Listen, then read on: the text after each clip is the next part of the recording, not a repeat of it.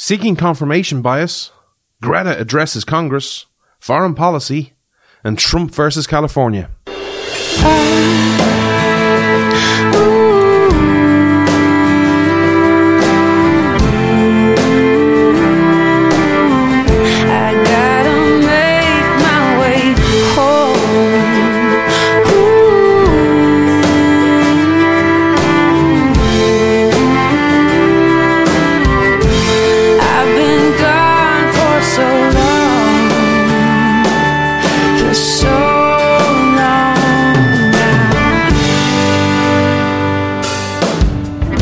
This Irish man stands with America. This is Freedom's Disciple with Jonathan Dunn on the Blaze Radio Network.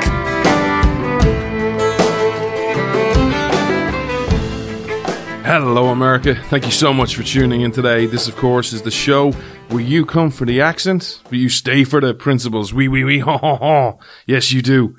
We have a jam packed show for you today, and I want to start today's show by talking to you about your culture and talking to you about specifically the political discourse that's going on in your country right now. And it's not unique to America. It's very common. It's happens in America. It's happening in England right now over Brexit. It's happening in Ireland. It happens in Europe. It, there's a common theme. And that common theme is we all divide ourselves into tribes or into sides or into political parties or into ideologies. And we don't actually have honest discussions. Some of the issues I want to talk to you about today that are really key and they happen on both sides of the aisle is when do you actually see discussions happening? And when I say discussion, a fundamental discussion where you have a back and forth, an exchange of ideas, but you also have a foundation of an understanding that we will be respectful to each other, but there's a good chance at the end of the conversation that we're going to have to agree to disagree. Because so many times I see it with people in the media, with people in my industry, with people in politics and people on social media. I actually don't think a lot of people want to have discussions anymore. What I think people want is to have their bias confirmed to them. To say, hey, I have these feelings, and yes, I will listen to you because you're telling me I'm right. And when people actually go, you know what? I think I see the world slightly different. You're not confirming their bias. You're actually a threat to them. You're a threat to them kind of going, whoa, wh- what do you mean you don't see the world the way I do? Of course we, you, what are you crazy? It's, it's so obvious. And then we get frustrated and then what happens is a load of names starts getting called and insults start throwing and we get, we're no better off. In fact, we're actually worse off as a society because that other person kind of goes, I just try to have a conversation with you just because I didn't agree with you and then you insulted me. Am I going to be more open to having a conversation with you? The other part of it is we are buying so many spin lines from the media and from politicians about the other side. I know people on both sides of the aisle, but people on both sides of the aisle listen to this show. They reach out to me, they told me. And it's so frustrating where people will turn to me and go, John, I'm, I'm a Trump supporter. I'm not a racist. I'm like, I know. I'm not, I'm not the, I'm not a sexist. I, I don't hate black people. I don't hate women. I know. I agree with you. What they, the left throws at you is all true. But likewise, I have people who are Democrats who listen to this show who are not Bernie Sanders who go, you know, I get called this, I get called a socialist, communist hippie. I don't want to be communist. I just happen to see the welfare state different to you. I want to help people. I want to give more benefits to people. That doesn't make me necessarily a bad person. I'm not a communist. I don't want to kill people.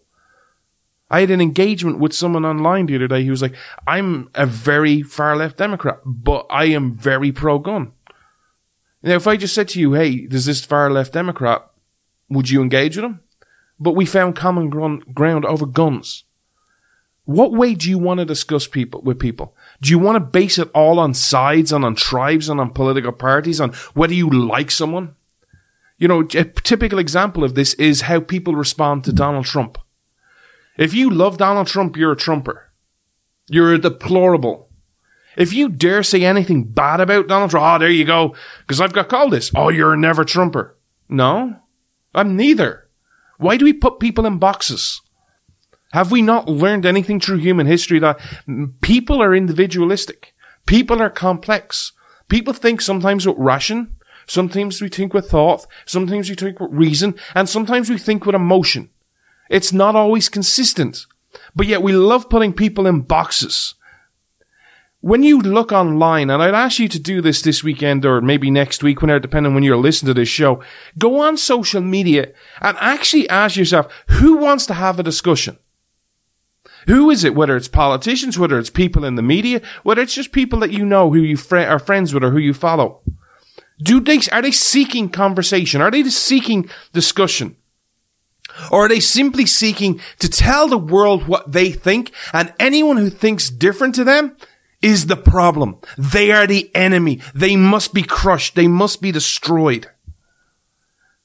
I can tell you, I, by the way, I'm not making myself out to, to be any better. I have a side. My side is just happens to be not based around people or parties. My side is principles. If you're listening to this show long enough, you know it'll always come back to a certain core principle. Whether it's the Constitution, whether it's the Declaration of Independence, whether it's nature's law, it will always come back to that. But the other frustrating thing about it is when you look at politics today, there is no room for it to say the following. You know what? The other side, there is some merit to what they say. Every time I say this, because I've said this for many, many years, and every time I say it, I get pushback. I see the, what the left says, quote unquote, even though I hate those terms because they mean absolutely nothing. The left, the Democrats. I see what they say and I see the problems they have and they, they talk about. I kind of go, you know what? There is a small bit of merit to them. In some cases, there's a large bit of merit. I completely 100% disagree on every solution they put forward. You know, the idea of poverty. I'm absolutely in agreement. Don't want poverty. How, how do you solve poverty? I think every suggestion that comes from a Democrat's mouth is baloney. It, it's, it'll only empower those in power. It will only enrich those who have more riches and it will only grow government. I happen to believe through my experience, through my, my lifestyle, that I have a different solution to poverty. And it's a solution that can actually work. It doesn't empower people. It empowers the individual who's in poverty. But there is merit. But we're going to come back to that because I want to talk to you about some issues. There is an agenda here. And this is what I want to talk to you about for a minute. What we have to understand, and this is on both sides of the aisle, the American people are getting played. The American people are getting played because there's an agenda built in here. And it's been very successfully done by people on both sides of the aisle in politics and in media. Yes, my industry. You know, it's easy to point the finger, oh, it's only the left and it's only fake news. It's on both sides of the aisle. Because both sides of the aisle have realized that they get power and they get money by you being divided. You know, the old saying of, you know, a house divided cannot stand. There is truth in that. There is logic in that. But the people in the media, people in my industry, people in politics have woken up to realize, you know what? Let's just create an environment that is so toxic that it is always them that is the problem. Look at the, look at whoever who you listen to and ask yourself, do they actually talk about principles or do they just go, they're the problem. Get them. And then look at the left, the, the fake news that you all hate and compare the principles and compare and contrast. Who's offering solutions today? Who's offering principles? Who's offering the voice of reason?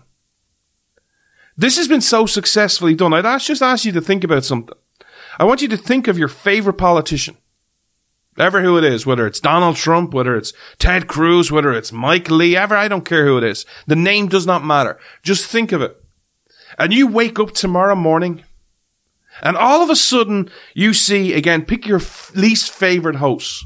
The Morning Joe on MSNBC or, you know, Rachel Maddow, ever who it is, the person you just cannot stand. And I want you to imagine them saying something nice about your favorite politician. What's your reaction? Is your reaction kind of going, what am I missing here? Uh oh. Why, why, why is she or he saying nice things about my politician? That this doesn't end well. Likewise, now I want you to flip it on its, on, the, on its head. And I want you to think of the politician you hate the most. Hillary Clinton, I'm guessing, is pretty popular among here, right? Can you imagine Hillary Clinton been praised or anything nice been said about Hillary Clinton on Fox News? Now, just ask yourself from a business point of view. Forget principles, forget logic, forget reason. Just think of business, getting the money, you know, the, the Benjamins. Do you think it would be in MSNBC's best interest to say something nice about Trump? Do you think it's in Fox's news best interest to say something nice about Hillary? Or do they just realize, you know what? People don't want, want to be told they're right. They want that confirmation bias and it gets us ratings and it gets us viewers. So we're just going to give the people what they want. You know, a prime example of how bad some things are in your culture right now. There was a tweet put out about a week ago.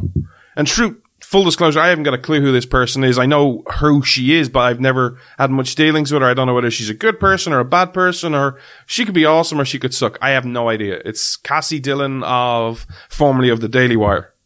And she had the audacity to say the following on Twitter. And this caused an unbelievable Twitter storm. I don't like Trump or I don't want to be friends with Trump, but I'll vote for him. And then I think she said later on, I like Andrew Yang. I'd like to hang out with him, but I'd never vote for him. Even Donald Trump tweeted, retweeted her tweet saying that she doesn't like him or she wouldn't be friends with him, but she'd vote with him. And he responded by going, I'm okay with that. Go read the responses to her. What? Oh my God. What do you mean? What do you mean you won't want to be friends with Trump? Trump is awesome. I'd love to be Trump's friend. Trump is the most awesome guy in the world. Trump is amazing. Trump is, oh my God. If I could just have a beer with Trump, how can you not like Donald Trump? Donald Trump is so cool. She said she's going to vote for him. She said she's going to vote for him. He, even Donald Trump said, I'm okay with that. But yet the outrage was unbelievable. She was on Fox News discussing it. That is the problem. We want to be told we're right. We want, if you think Donald Trump is the greatest president of all time, you want to hear that. If you think Donald Trump is the coolest guy in the world, you want to hear that. If you think Donald Trump sucks, if you think Donald Trump is Hitler, you want to hear that. And guess what? If you believe these and someone else comes along and says, Hey, guess what? Maybe Donald Trump isn't the coolest guy in the world. Maybe Donald Trump is a bit of a jerk. Or guess what? Donald Trump is not Hitler. He hasn't rounded people up. You know, there's a long, long way to go to be Hitler. Let's, you know, let's Hitler be Hitler. Hitler killed six million people. Donald Trump, I don't know. Has he killed one?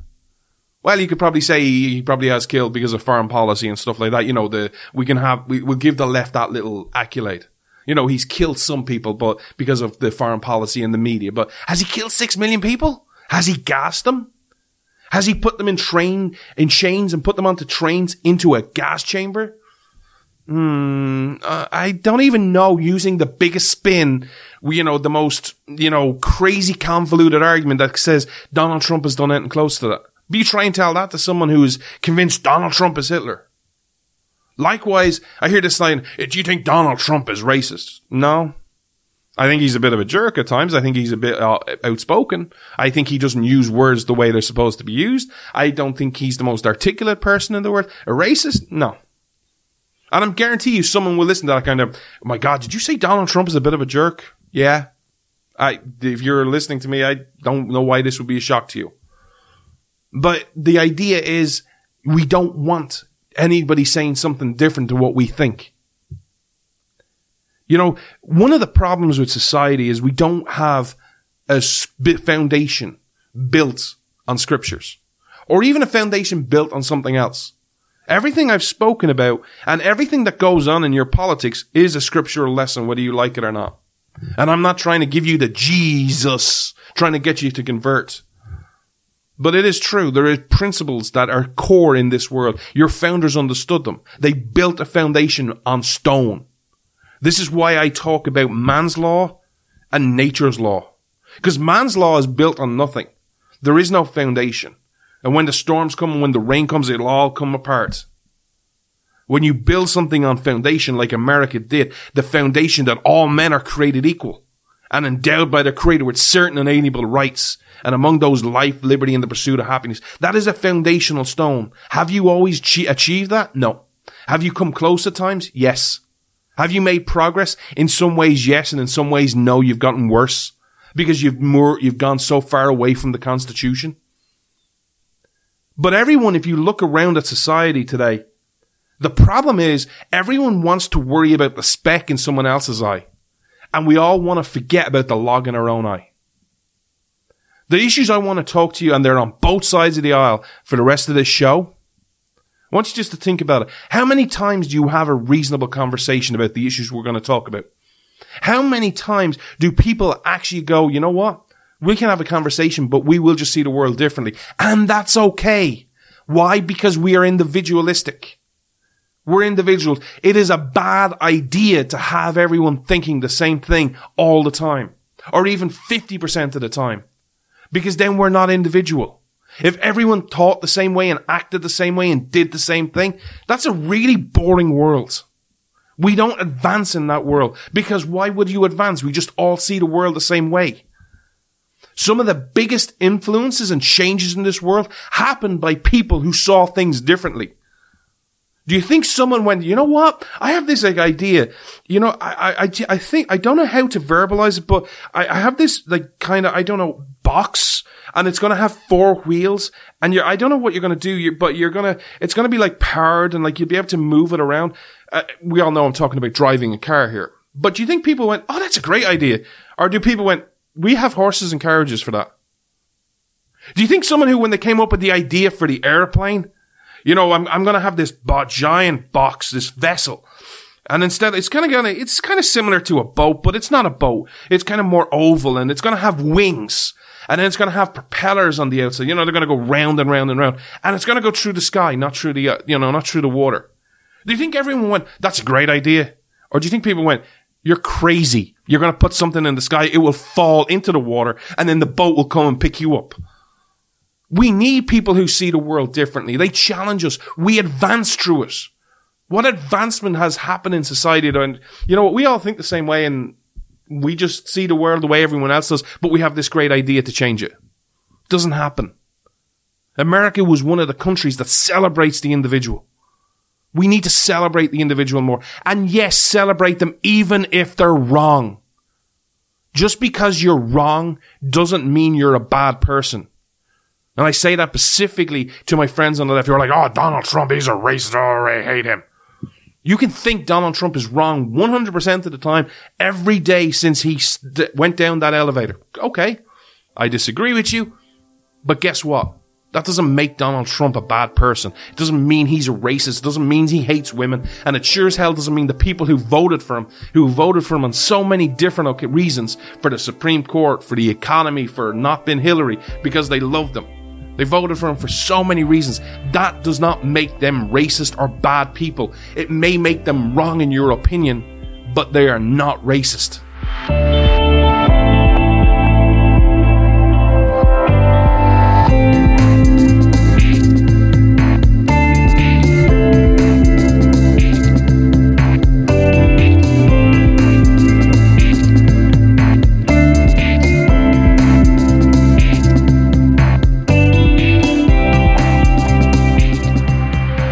You enjoy this show, or you think I'm right, or you think I'm wrong on something, or you want to put me straight, get me on social media. I'm on Twitter, Freedom Disciple, on Facebook, Jonathan Dunn58.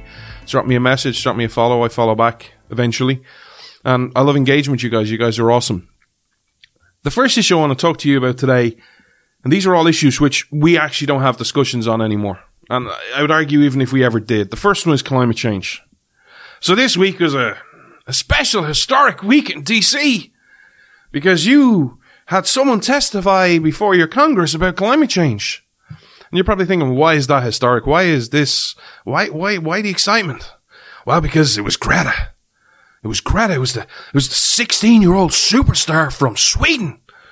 Oh my God, I'm starstruck. Oh my God, Greta, Greta, Greta, Gre- Greta, Greta. Do you, do, you, do you- do you sense the enthusiasm? I'm excited. It's awesome. And then, and she did this real cool thing where it was like, you know, I'm gonna, I'm gonna testify before the Congress and the United Nations and I'm, I'm gonna be carbon neutral. I'm, I'm gonna not fly over to America from Sweden. I'm, I'm gonna go on a carbon neutral trip. So let's talk about this for a second. First off, on a, on a side note, you want to know how far your country has gone from its foundational principles? The idea that you can have a 16 year old from Sweden testify in front of Congress about climate change. Yet someone like me, who, whether you like me or hate me, or whether you agree with me or disagree with me all the time, none of the time, can't get there. You know, I could testify in front of your Congress on many issues, your Constitution. You, can you imagine that? I would actually pay to watch me testify in front of Congress to remind everyone left and right about the Constitution. That would be fun. Do you think that would ever happen? I could testify about immigration. You know, the side of immigration no one ever talks about, whether you're left, right, top, bottom. You could testify about free market economics, why tariffs are a bad thing. Again, you may not like what I say or you may love what I say, but can you dispute that I could do it? That I could do it competently? I'd especially love to talk about your history though and your constitution. That would be fun. I would love to educate me some Republicans and Democrats about the truth of your history. But do you think that would ever happen? Who would invite me? Democrats? Progressives? AOC ain't inviting me anytime soon. Republicans? Conservatives? Constitutionalists? You think they want me there? But yeah, 16 year old, oh yeah, talk about climate change. Yeah, absolutely. Talk about climate change. Absolutely. You get to testify in front of Congress and the United Nations. Awesome. Well done. But here's where I have major problems with this. Because all these people who talk about, hey, I'm so concerned about our planet. Oh my God, we're going to die. First off, let's start with a compliment. This issue is one reason I actually admire the left. Yes, in case you misheard that, I admire the left. Because they will promote the same bullcrap over and over and over and over and over and over again. They don't change their logic. They don't change their reason. They see something, they believe something, they go it. Win elections, lose elections, have the presidency, don't have the presidency. They're straight for always consistent. Now, obviously, the policies change and it becomes more, you know, dramatic if they lose an election. Oh my God, we only have 500 days to climate chaos. You know, th- regardless of how many times they're proved wrong, you know, uh, Miami's going to be underwater. Yeah, it isn't. Al Gore said that. By the way, AOC is back tweeting that again, or she tweeted or said I heard last week that apparently by, is it 2024, Miami's going to be underwater again? Yeah, let's just keep recycling the same stuff. At least they're consistent on the principle of global warming. Let's recycle the same garbage. Oh, we can't come up with new talking points. Oh yeah, Miami's going to be underwater. Let's see if it works this time. It didn't work for Al Gore, but hey, maybe AOC can get it down. Maybe AOC can get the job done. They recycle the same crap. But what annoys me is all these people, like Greta, like Meghan Markle, like Prince Harry. Yes, the royal family. I know, even I got dragged into the royal family. They always talk about how great they are. Oh, we need climate change. We, we need climate action. Yet they're running around on their private jets. Even Greta, oh, I have this carbon neutral. I travel to America in a carbon neutral boat. It's a 60 foot racing yacht. Now, first off, here's the first problem.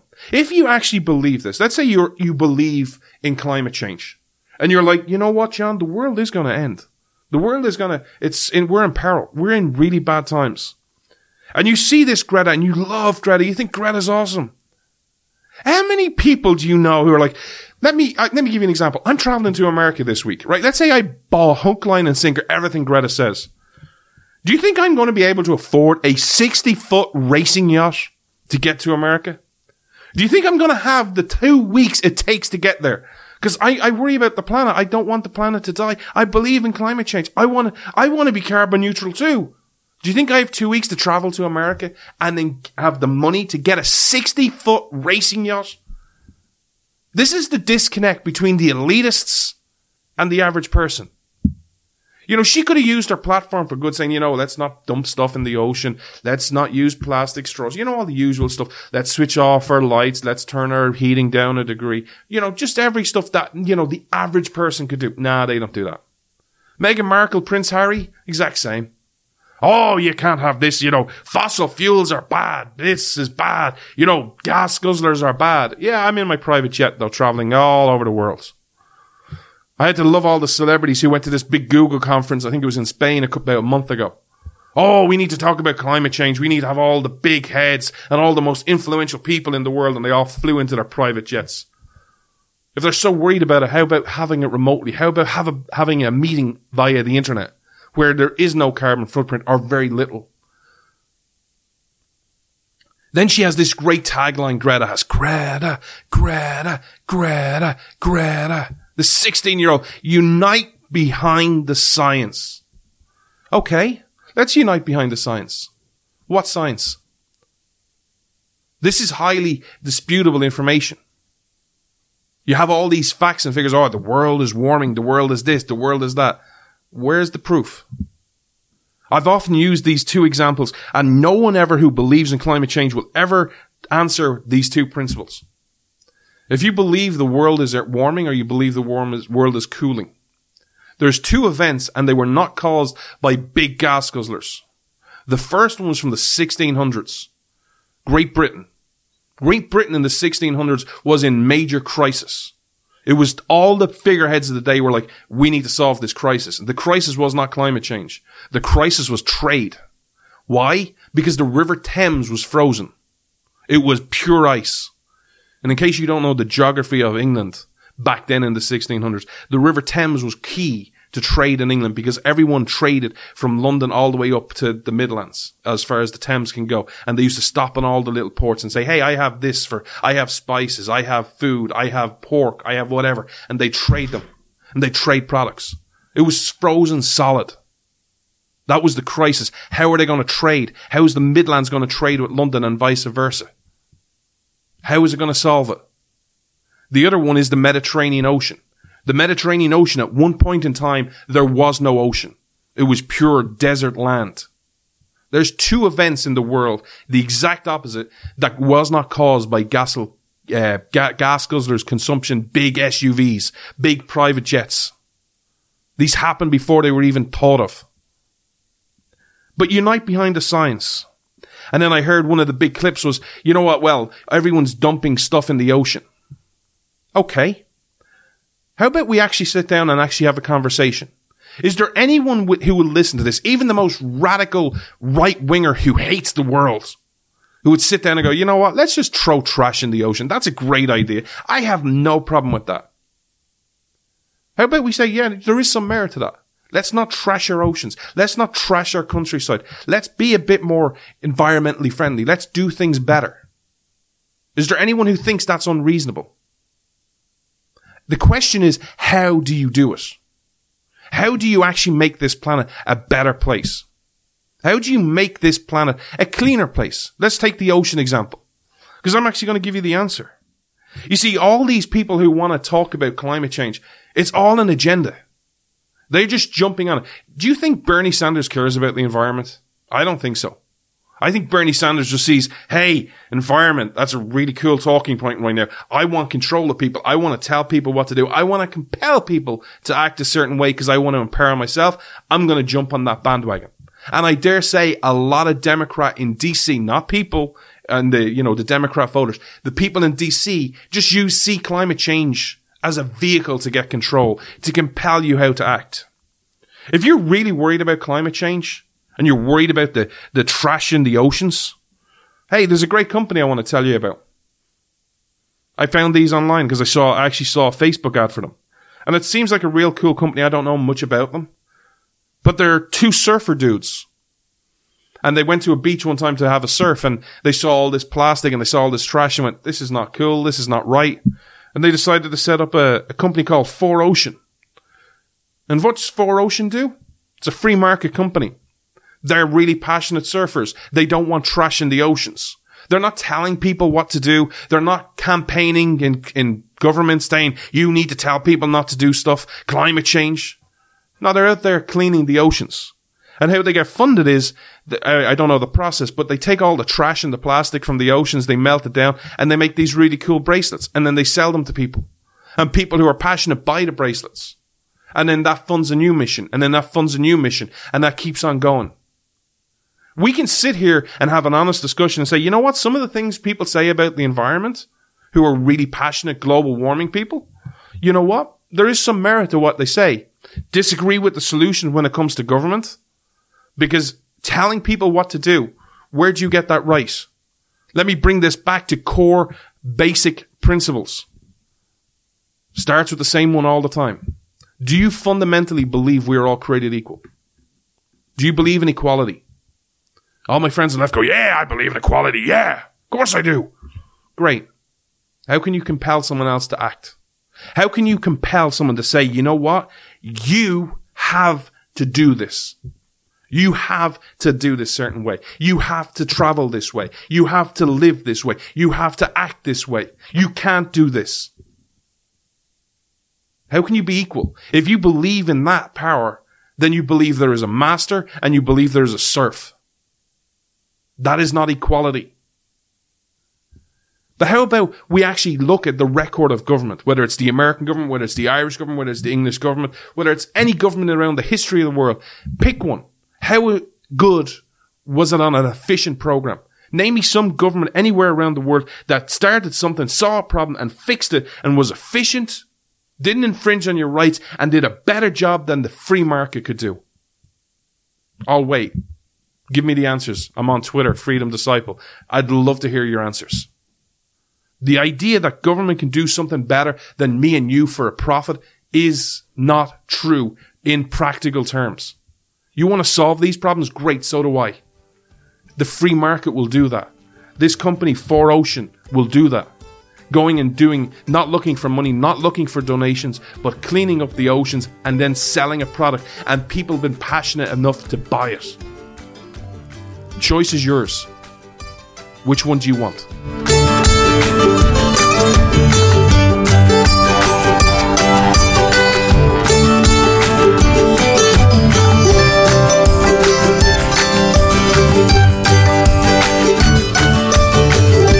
If you like what we do around here, there's a new show released every Saturday at 12 noon Eastern. Please subscribe on all major platforms. Its show is free, it's advert free. We're on SoundCloud, iTunes, iHeartRadio, Stitcher, Omny FM, Google Play Music, uh, Spotify, Castbox, wherever your podcasts are sold. We're there and we're free. Also, if you happen to listen on iTunes, or even if you don't, please consider leaving us a rating and review because uh, iTunes is is one of our biggest platforms where we get a lot of downloads, and um, they have an algorithm. And the more ratings you have, and the more reviews you have, it means it's easier to find your show for new listeners. So please leave us a rating and review. You guys have been awesome. The next issue I want to talk to you about is an issue that is really hard to discuss, especially because people want to talk about labels and sides, and that is foreign policy what's going on in the world and to have an honest conversation about when is American foreign policy good and when is it bad? And what should your president and your politicians, how should they act? What should they say? What should they believe in? You know, one of the biggest frustrating things for me is when people love to label people. Oh, you're just a hawk. You're a neocon. And you're an isolationist and you're an ideologue and it'll never work. And you just want to pull everyone away. And this has gone into your politics where there was a, some people found it funny and uh, humorous. And honestly, I found it particularly sad. Um, there was a, a, Twitter debate between, and I say debate, it wasn't more of a debate, it was more of an insult fest between Liz Cheney and Rand Paul. And if you want to go look at that about, you know, positions and from foreign policy and how, you know, Rand doesn't, he doesn't love America. He loves terrorists and all this type of baloney. Because if you're an isolationist, you automatically hate America and you're not America first. Folks, these are people who are representing you. I think it's time you started looking for a bit more quality and a bit more substance rather than, hey, let's just name call people. Let's actually have a discussion about what American foreign policy and what American principles should be. And I believe one of the problems is, before we get into the foreign policy, is your foundation at home is not strong. Your foundation of what do you want America to be is not strong. There are so many competing ideas. There are so many competing ways of, well, are you pro-Trump or not pro-Trump? Are you a Democrat? Are you a liberal? Are you uh, are you conservative? Are you Republican? Are you libertarian? Are you a neocon? Are you hawkish? Are you isolationist? We have all these divisions, and it's not apt to actually discuss how people feel because you can be a bit of both. You know, this idea, like, I'll give you my foreign policy. My foreign policy is rather very simple. It's kind of how I act in life as well. I don't believe America should be the world police. I don't want violence. I don't want war. I'm very slow to war. But my God, if I go to war with you, I'm going to kill you. I'm going to destroy you. I'm going to annihilate you. This idea that it's totally normal for Americans now to have an 18 year war in a country, which is three times the length of World War II. Just put that into context. Technology has advanced so much, yet you're in a war that's nearly three times the length of World War II. Is that healthy? We have honest conversations. I want to talk to you about some principles around the world. And I, I'm not going to per se tell you what the right answer is because I don't have the right answer.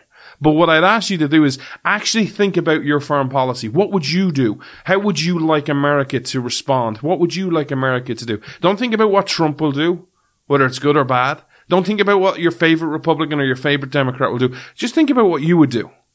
Actually test yourself. The first one is what's going on in Saudi Arabia and the Middle East right now. Because last week there was an attack on a Saudi Arabian oil field. And Donald Trump tweeted the following on the 15th of September. Saudi Arabian oil supply was attacked. There is reason to believe that we know the culprits are locked and loaded depending on verification, but waiting to hear from the kingdom as to who they believe was the cause of this attack and under what terms we, we would proceed. Okay, so first thing, let's break this down bit, by bit, step by step. Is it a good idea to bomb oil fields? Does it affect the whole world? Is it a good idea? No. Does it affect the whole world? Yes, in some way, shape, or form it does.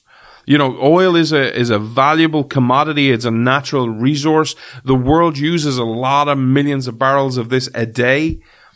The idea of an attack on it, it's not good for the world. It's not good for stability. It's a bad thing. But how should America respond? How should America respond? Is America the world police? If there's an attack somewhere in the world, does America automatically have to respond? Is that like an unwritten principle? Oh, there's an attack in Saudi Arabia. America must get involved. Does America have to get involved militarily? Is that how you solve these problems? Does America have to get involved ideologically, just, you know, provide support? Provide reassurance? Are you willing to go to war with Iran? Because Iran has answered that if there is a response to Iran about this attack from either Saudi Arabia or America, it will mean serious consequences, and they're willing to go to war.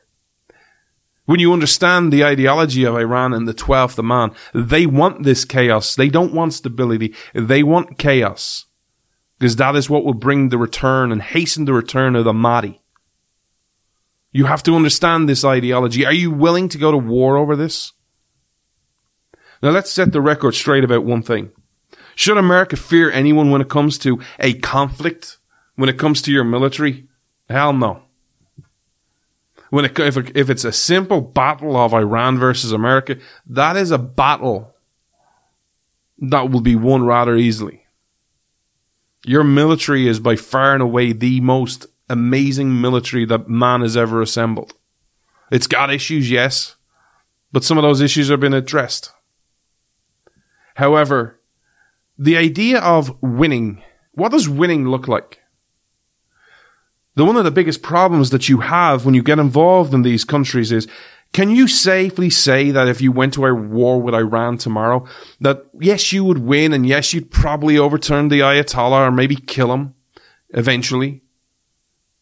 But you really can say with your hand on your heart that in 18 years time or 18 years after the war started that you wouldn't still be in Iran in some way, shape or form. Is that the answer? Should American military be in every country around the world? Is that healthy? Is that good for world peace? Is that good for the American psyche? Is that good for the American military? Is that good for the American taxpayers? A country that's 22 trillion in debt and growing to have military all over the world? Does that make fiscal sense to you? Then it comes to Saudi Arabia. And this is one of the frustrating things because your foreign policy, in my opinion, and this is just my opinion, has been screwed up for so long. It's screwed up under Donald Trump. It's screwed up under Barack Obama. It's screwed up under George Bush. It's screwed up under Bill Clinton, under George Bush Sr. for many different reasons. One of those reasons is how everyone, whether you're Republican or Democrat, Donald Trump, an outsider, whether you're George Bush or Barack Obama or Bill Clinton or anyone sees Saudi Arabia as some type of ally to America. Is Saudi Arabia an ally? If so, what has it ever done to prove it? What action has it said? You know what? That's the action of an ally. That's the action of someone who's a friend of America. Can you show it to me? Because I have yet to see any action from the House of Saud that says, yes, we're aligned with America. Who do you want to align with? Who do you want to be allies with? Saudi Arabia, is this a country you really want to get in bed with? Where they, this year alone, they have killed 134 people, including via crucifixion. And what were their crimes? What did they do that was so dastardly? What did they do that was so horrific that they said, the government said, kill them? Well, some of them expressed anti-government views on Facebook. And others, when there were protesters, had this audacity, this horrific crime. I can't believe in 2019 people still commit this crime. Like this is so horrific. This, like this should be stoning. Like this should literally just kill you and your family. Like God himself should kill for this crime. The crime? Bringing water to protesters. Is this a country that you think, when you understand the founding principles of America, the idea of freedom, when you understand, if you even understand 1% of your revolution, is that a country that you can go, you know what? Yeah, that's the country I want to call an ally, baby. Yet, Republican, Democrat, outsider, insider, big government, small government, it's always amazing. The opinion on Saudi Arabia never ever seems to change. Why is that? What has to happen? Is that a country you want to get in bed with? The second thing is, how do you address bad things that happen in the world? You know, I said to you that American foreign policy has been screwed up, in my opinion, for the longest time. One person who I think got it right, and boy do I miss this guy for his rhetoric, his opinions, and the way he spoke, because in so many ways he got it right, was Ronald Reagan. Honest question for you. The way Ronald Reagan spoke about the Soviet Union, was that good or was it bad? The way he identified the enemy, the way he called the Soviet government the evil empire, but always at every opportunity promoted their people as good and decent to ensure that they heard that it wasn't an attack on the people, it was an attack on their government. Was that a good stance or was that a bad thing? Do you miss those days? Because one of the questions I get on a regular basis from my friends on the left who are just so desperate to hear anti-Trump views. They want to ask all these questions. Oh, just say something negative about Trump. That's all we want. They'll ask me, what's the worst thing that you can think about Donald Trump? What's the worst thing you can say that upsets you the most? Well, here's the answer. The way Donald Trump speaks about North Korea. The idea of a country that I love, which is built on the foundation of nature's law, nature's God, and the premise of freedom. Saying anything positive about North Korea. Yeah, I get it. It's a style. He likes buttering up people. I got it. Don't care. Is that something you're okay with? Sa- not Saudi Arabia, sorry. Saudi Arabia's a bad country. North Korea. That guy has done horrific things to his people. Is that a country you want to say anything positive about? Now you may disagree. You may go, look, if it gets it done, I'll say anything positive. Okay. Then we just simply agree to disagree and that's cool. Do you really want people, your administrations saying positive things about dic- dictators, despots, tyrants? Do you want your people and your president to go overseas and do an apology tour? Do you want your people to be represented by politicians who love promoting how America sucks abroad? These are questions about this administration and prior administrations. I'm not making this about people, I'm making this about principles. What do you think it should be? When it comes to dealing with issues, do you want America involved militarily? Do you want them involved in speaking out against tyranny? Or do you want them not involved at all? These are the questions that need to be asked and answered, and a debate needs to be had. Let us meet on the battleground of ideas and let's discuss these ideas. Because I, I love my friends on the left who, you know, are so passionate and hate people like me. Let me give you a story this week about foreign policy. And I'd ask you from a foreign policy thing, what should America's role be in this? But I love my friends on the left who will, who would look at someone like me and go, oh, you're a right winger. I'm not, but let's just play along. Oh, you hate women. Oh, you're a racist. Oh, you're this and you're that. Well, let me talk to you about a story from Indonesia. Indonesia is the world's most populated Muslim majority country. Right? Oh, you're going to talk about Muslims. Oh my God. You, can you feel the hate already? Oh, here's John the Christian. He's going to, he's going to get them Muslims. I told you he hated these people. Well, let me ask you the question to my friends on the left.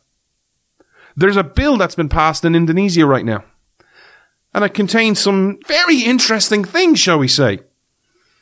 One of them is if you have sex outside of marriage, it's a year in jail. You down with that? You know, people love to, you know, talk about the Trump administration and oh my God, Mike Pence and you have the handmaid's tale. Where's your outrage about Indonesia? Where's your protests now, huh? Where's your viral hashtags? I'm one of them. If you're an unmarried couple and you don't, you're not married and you go, you know what, let's just live together. You can go to jail for six months. What was your crime? You lived together. Oh my God, God himself should strike them down. If you criticize the government, now they didn't give the prison term for this, but yes, if you criticize the government, you go to prison. But Donald Trump is Hitler, right? Well, why isn't he instituted a policy on this? You know, if you insult Donald Trump, you gotta go to jail. But Donald Trump's Hitler. But this is Indonesia. This is actually happening. Where, where's your outrage?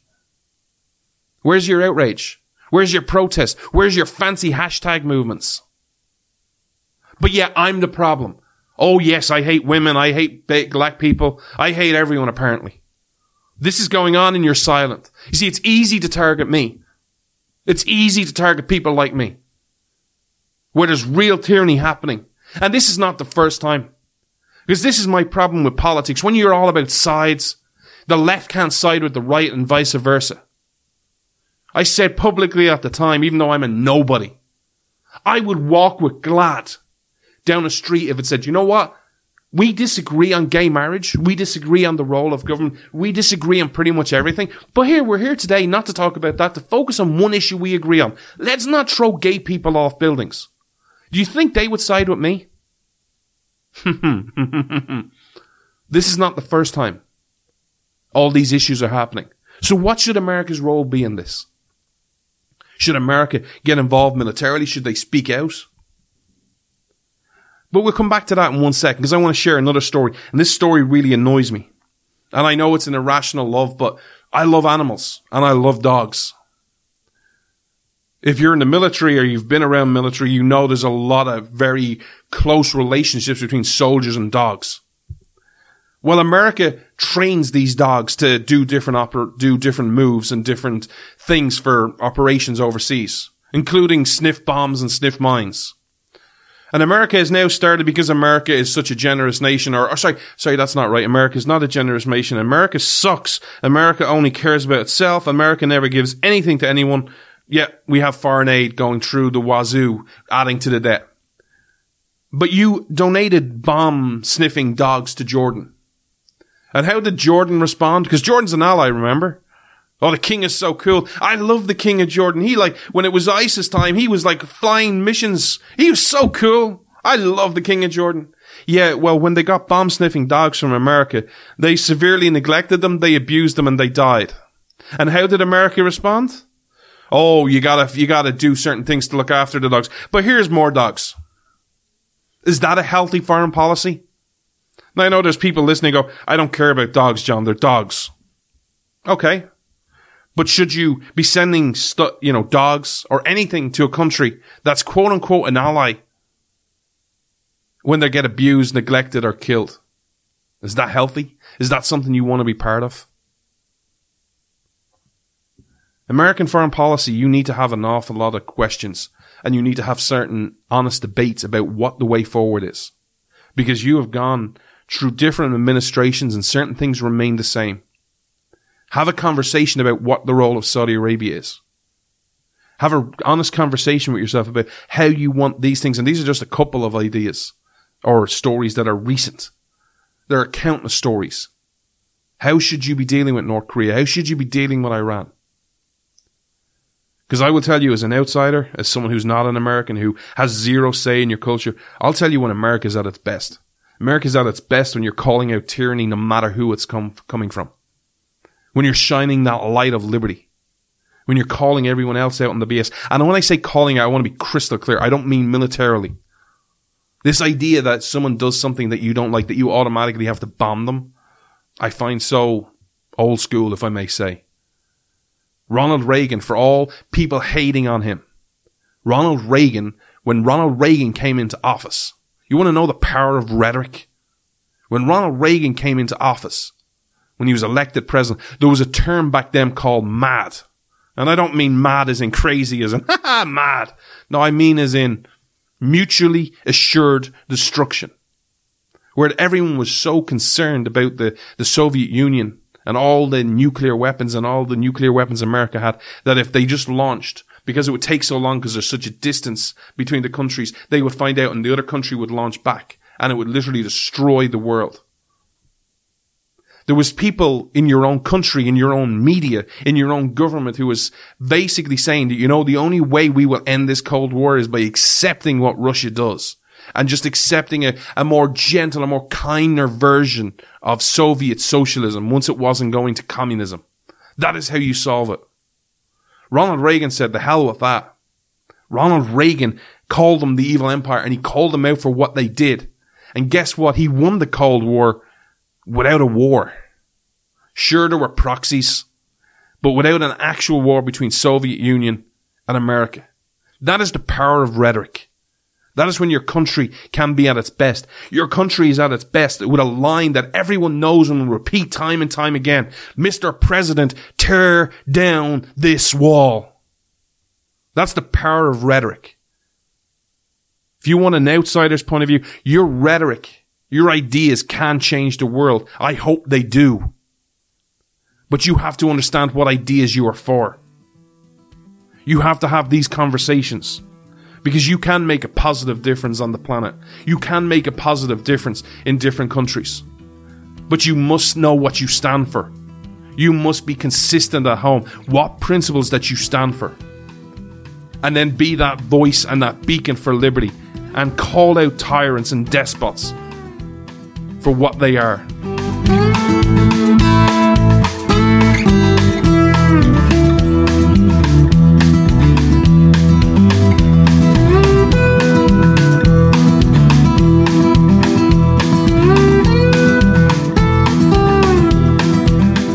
If you never want to miss an episode of this show or you want to follow some of my writings, if you go to freedomsdisciple.com, there's a mailing list there. You'll get the show every week. You'll and if I when I do writings, you'll get a, a notification when there's new posts up. You can subscribe to the newsletter. It's free. I want to finish up today's show by talking to you about an issue at home in your country. And it's a fundamental issue which I think you need to solve, but you need to remove the spin and the ide- ideas and the agenda behind both of them. So when Donald Trump was elected, Donald Trump did certain things. He undid certain things of the prior administration. One of the things he did, whether you like it or not, he removed America from the Paris Accords, from the, the climate change agreements. Yes, we're back talking about climate changes and it's so exciting. But the agenda is not climate change here. And because America has certain ideologies competing in it, it has, you know, more liberal states like New York and Massachusetts and California. And it's obviously got more conservative states, you know, Texas and different things. Well, California wasn't happy about this. You might remember some of the politicians, including Arnold Schwarzenegger, who was the former governor of California, you know, been very critical of the Trump administration for doing this. Well, what they decided to do was they came up with this idea that said, you know what? The hell with America. We're going to have our own EPA standards. We're going to set stricter because we need clean air and clean water. You know, all the, all the buzzwords. Cause, cause apparently if you're not part of the Paris Accords, you hate air and water and you want it all filthy. You know, you want to breathe smog and you want to, you know, drink water that's, you know, the color of black or yellow or whatever green, you know, whatever color it's dirty. Whatever color is the most dirtiest. You know, each, each of us, each of us climate deniers have our own favorite color, right? You know, we're all part of a cool club. But they decided, you know, we're going to have these EPA standards. First question, is that okay? Is that a good thing or a bad thing? Can we remove the idea of Trump being involved in this to go, well, there, that's California sticking it to Trump. Can we, can we actually just remove Trump and politicians from the conversation and just go, is that a good thing or a bad thing? Do you support that idea? That California has the right to do its own EPA standards. Well, this week, Donald Trump, in his wisdom, has revoked the California authority and the power to in- insist on their own fuel efficient standards. The reason that Donald Trump gave is because he wants to produce far less expensive cars and more safer cars. Now we all know this is all going to be kabuki theater. We all know it's going to be all loads of spin. There's going to be a there's going to be a court case and it'll go all the way to the Supreme Court. And it'll all be about Donald Trump and it'll be about California and your opinion on Donald Trump might sway you either way. Your opinion on California might sway you either way. Whether you love Trump or hate him or love California or hate it, you know, it will sway it. But can we have a conversation about the principles of what is going on?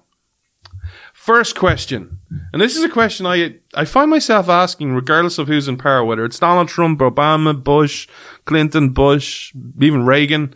It's a question I always seem to find myself asking, and I ask people online, and no one ever answers it.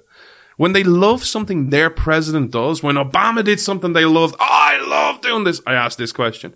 When Donald Trump does something, I love Donald Trump doing this. I ask this question. The amount of people I probably asked this question oh, a thousand times over the last eight years, nine years, ten years, ever how long it is. I can count on my left hand the amount of people who've answered this question or even acknowledged it. Where is this power in Article 2? Can you read Article 2? I'm not asking you to read like a book. I'd probably be asking you to read, I don't know, I'm really bad at counts. Maybe 1500 words. Maybe. Maybe less, maybe more. 1500 words. Tell me where that power is. Can you show where Article 2 has this power? That's the first question. Because do you want to be a constitutional republic or not? This week you celebrated Constitution Day. Do you want to support the Constitution or do you not? Because it's picking and choose time. It's, it's, it's time for lip service to be over. It's time, especially, and I will focus this on my friends on the right, quote unquote. It's time to stop paying lip service to the Constitution. The left don't care about it. The left don't even pay lip service to it. I can nearly guarantee you Actually, we'll come back to that point in a second. They don't care. They have no love for the Constitution. They think you're a democracy, not a republic. So either they don't care or they're ignorant or they don't know. Or they just choose not to care. I don't know what the reason is. You fill in the blank. Historically, especially over the last eight, ten years, the people who have cared about the Constitution have been the right, quote unquote, the people who were at the Tea Party rallies. The conservatives, the constitutionalists. Now your guy has power. Is it fundamentally important to follow the Constitution or is it just pass laws that you like? Because Article 2 has no power. The Constitution, and I think this is pretty clear, this is like shall not be infringed. These words my, my friends on the left don't seem to understand. And actually my friends on the right when it comes to gun control at the minute as well. Shall not be infringed. These are not complicated words. These cannot be spun to, hey, shall not be infringed means infringe a little bit, or infringe when our side does it. Likewise, all legislative power shall be vested in Congress. That can't be changed. I'm sorry, if you are for the Constitution, that's not like, well, all legislative powers when it's a Democrat, but when it's a Republican, you know, some legislative powers are vested in Congress and some are in Article 2. Are you consistent? Is it time to actually go, you know what?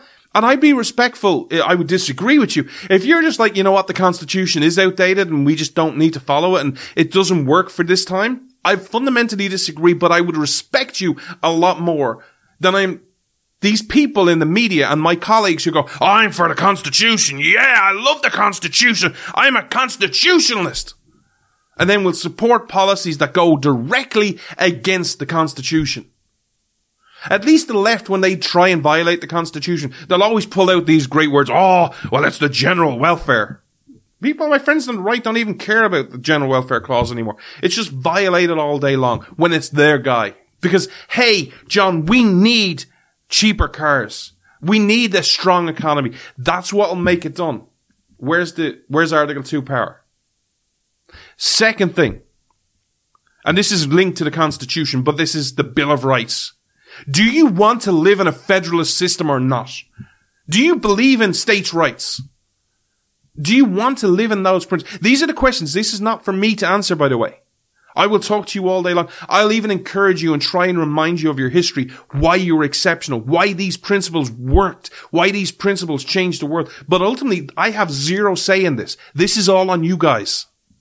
Do you want to believe in a system of government where you are fundamentally different to the rest of the world, which is federalism, which is states' rights? Because you are different because you are not a country in the sense of everyone else is a country. You were 13 colonies that came together to form the United States. Not a country, the United States. But you were 13 individual colonies that came together to work towards a common enemy. But likewise, when you declared your independence and when you whooped Britain's butt and when you beat the Redcoats and the Hessians and you got rid of them, how you fundamentally set up your government was the exact opposite to every other nation. Because when every other nation was set up, when it was Ireland, whether it was England, whether it was France, wherever who named the nation, fill in the blank, they all set up the same way. They had a federal government or a federal type of government and said, we're at the top. We're the top dog, whether it's a king or a president or a prime minister, and we have all these powers. And then Congress has these powers. And then the Senate, if they have them, has these powers. And then the local government. And basically it's trickle down power. But always the people at the top had the most power and they chose what they wanted. And then the next level and the next level and the next level. It was power from the top all the way down. The people at the top have more power in, in government than the local people do. America was built on an idea that was the exact opposite. They said all power shall be vested in the states. Yes, we need a federal government. Yes, we need a house, and yes, we need a senate, and, a, and yes, eventually they agreed on a presidency because there was a lot of debate over it. But they said Article 2 has no power. Article 2 has no power. Yes, they have the veto, and yes, they're the commander in chief. But when it comes to legislation, zero power. Congress, which is the House and the Senate, has 18 clauses in Article 1, Section 8 of the Constitution of what it can do. And everything else is left to the states. Because we believe in a fundamental principle of when government, there should be limited government in all cases, but when there should be government, it should be as close to the people as possible. And yes, that is a biblical principle. I will make you leaders of men of tens of hundreds of thousands. That is another biblical principle. How do you believe government works best? When it's closest to you or when it's far away from you? Do you, let me give this in context to you. Do you have more chance of having a meeting to tell your grievances to your local state assemblyman or woman or senator or Donald Trump? That's the fundamental reason why your system was set up the way it is. Do you want that system? Do you believe in that system? What is the way forward for your country? Look, you guys will decide either way. But it's time to have these discussions. Do you want to follow the Constitution? Do you want to follow the principles that made you exceptional? Or do you want to be like every other nation? Do you just want to be a democracy? Do you just want to be whatever Trump says is good? Then go for it. Or whatever the GOP happens to support right now, go for it. Or whatever's popular in the media, do you want to follow that? Or do you want to follow what your ancestors did, what your forefathers did? These are the questions you fundamentally have to decide. Because right now, what you have is a problem. Who decides what's best? This emission standards? Who decides what's best? The government or the state government? Who's the who who has the best track record of deciding these things, or who should decide these things? You see, the problem with this is everyone will get caught up in this debate that I spoke about, about the principles of federalism. But when it comes to this debate, you'll have the debate, well, who decides what's safer? Is it Donald Trump and the federal EPA or is it California's EPA? For me, that's a loaded question because the answer is, in my opinion, is neither. This is the beauty of the free market if you actually understood free market principles. If you're really worried about dirty air and dirty water, Okay, cool. I don't want dirty air and dirty water. How do you solve it? Everyone would say, well, government has to do things. We need this regulation. We need this rule. We need to tell the companies. Sorry, we always use the word tell. We don't, let's be honest. Let's call a spade a spade here. We don't, we always say we want to tell companies how to work. That's not really what we want to do, whether you're left or right. We want to compel companies to do a certain way. We want to compel them. You must make a car this way. Tell, if you tell a company something, the company there automatically, you imply has a right to go, yeah, we told you to do this, but, you know, we kind of went, eh, screw you. You can't do that if you're a company, if it's a rule and regulation. They compel you to do things. It has to do this. And guess what? If you don't do what they compel you to do, they will fine you or put you in jail. Again, I asked this question earlier on. If you fundamentally believe in equality, where does someone get that power? To compel you. You have to make a card this way. Because if you don't, you're going to jail or I'm going to fine you. But also, how do you make innovation? I am, I've said this in the past so many times. If they come up with a car that has a windmill on top of it and it goes just as, as, as good as a, as a diesel powered car or, or a gas powered car and it is just as efficient and it's just as safe, I'll sign me up, baby. I have no problem. And it's the same cost. No problem. Likewise with solar panels, nuclear energy, whatever it is. I'm for all of the above. But this idea of who decides, who will make our future better? Who will make our future, if I may use the language of love, with better air, with better water, with better, cleaner air, cleaner water? Will it be through government regulation or will it be true innovation? Because historically, the answer has been true innovation. And I'll prove it to you.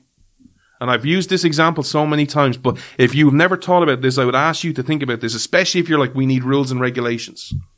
The history of America. I want you not to be influenced by me or anyone else. I want you to pick any part of society, any part of society that you think of. And I want you to think of the advancements from 0 AD to 1800 AD. Just think of whether it's food, whether it's agriculture, whether it's tr- communication, whether it's transport, whether it's medication, whether it's standard of living, whether it's reading, whatever it is. Hobbies, sports, watching sports. Think of all the advancements in those 1800 years. Now think of the exact same sector of society from the 1800 to today and look at the advancements.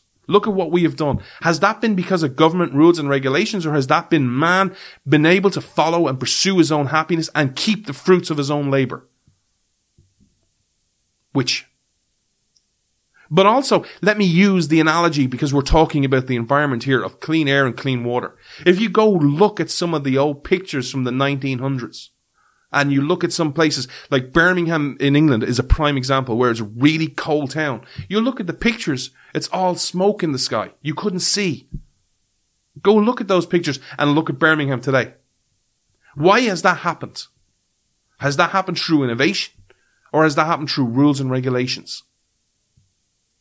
These are the questions we must ask ourselves because right now we are at a crisis. The world is in crisis. And I fundamentally believe one of the reasons the world is in crisis is because no one is talking about foundational core principles. These are the principles that are fundamentally true. They are true 50 years ago, 100 years ago, 1,000 years ago, and they will be true 1,000 years from now. The only country I know of historically is America that's ever spoke about foundational principles. Whether you agree with them or disagree with them, they spoke about time tested and true principles. And I believe America and the world need to be reintroduced to these because they are worth following. Their success proves them right. They have survived the test of time and they can survive it again and we can all live a better tomorrow. But we cannot do it if we continue basing so much of our, our life and how we operate politically and in the media based on our opinion and what's cool and what's popular. We need a foundation. And that is what I'm going to do to the best of my ability each and every week on this show. I hope this show has given you plenty to think about. I hope it's, I'm sure it's annoyed some of you at different times, but, uh, please get involved. Join me on social media, Twitter, Freedom Disciples, Facebook, Jonathan Dunn 58. And I will see you next Saturday at 12 noon Eastern. Until then, we salute our police, our firefighters, emergency personnel, and your vets, the men and women who risk it all. They don't get involved in these politics. They put all the labels, the tribalism aside, and they're just brothers and sisters helping each other, serving you. And I salute you, the great American people. Never ever forget, America is great because Americans are good. That is the fundamental key. America is not great because of Trump. America is not great because of Pelosi or McConnell or anybody else. It's great because of your people. That is where the real power belongs. In your people's hands, not in politicians and not in DC. Until next Saturday at 12 noon Eastern, you all have a beautiful and blessed week. And this time next week, I'll be in your country. Take care. God bless.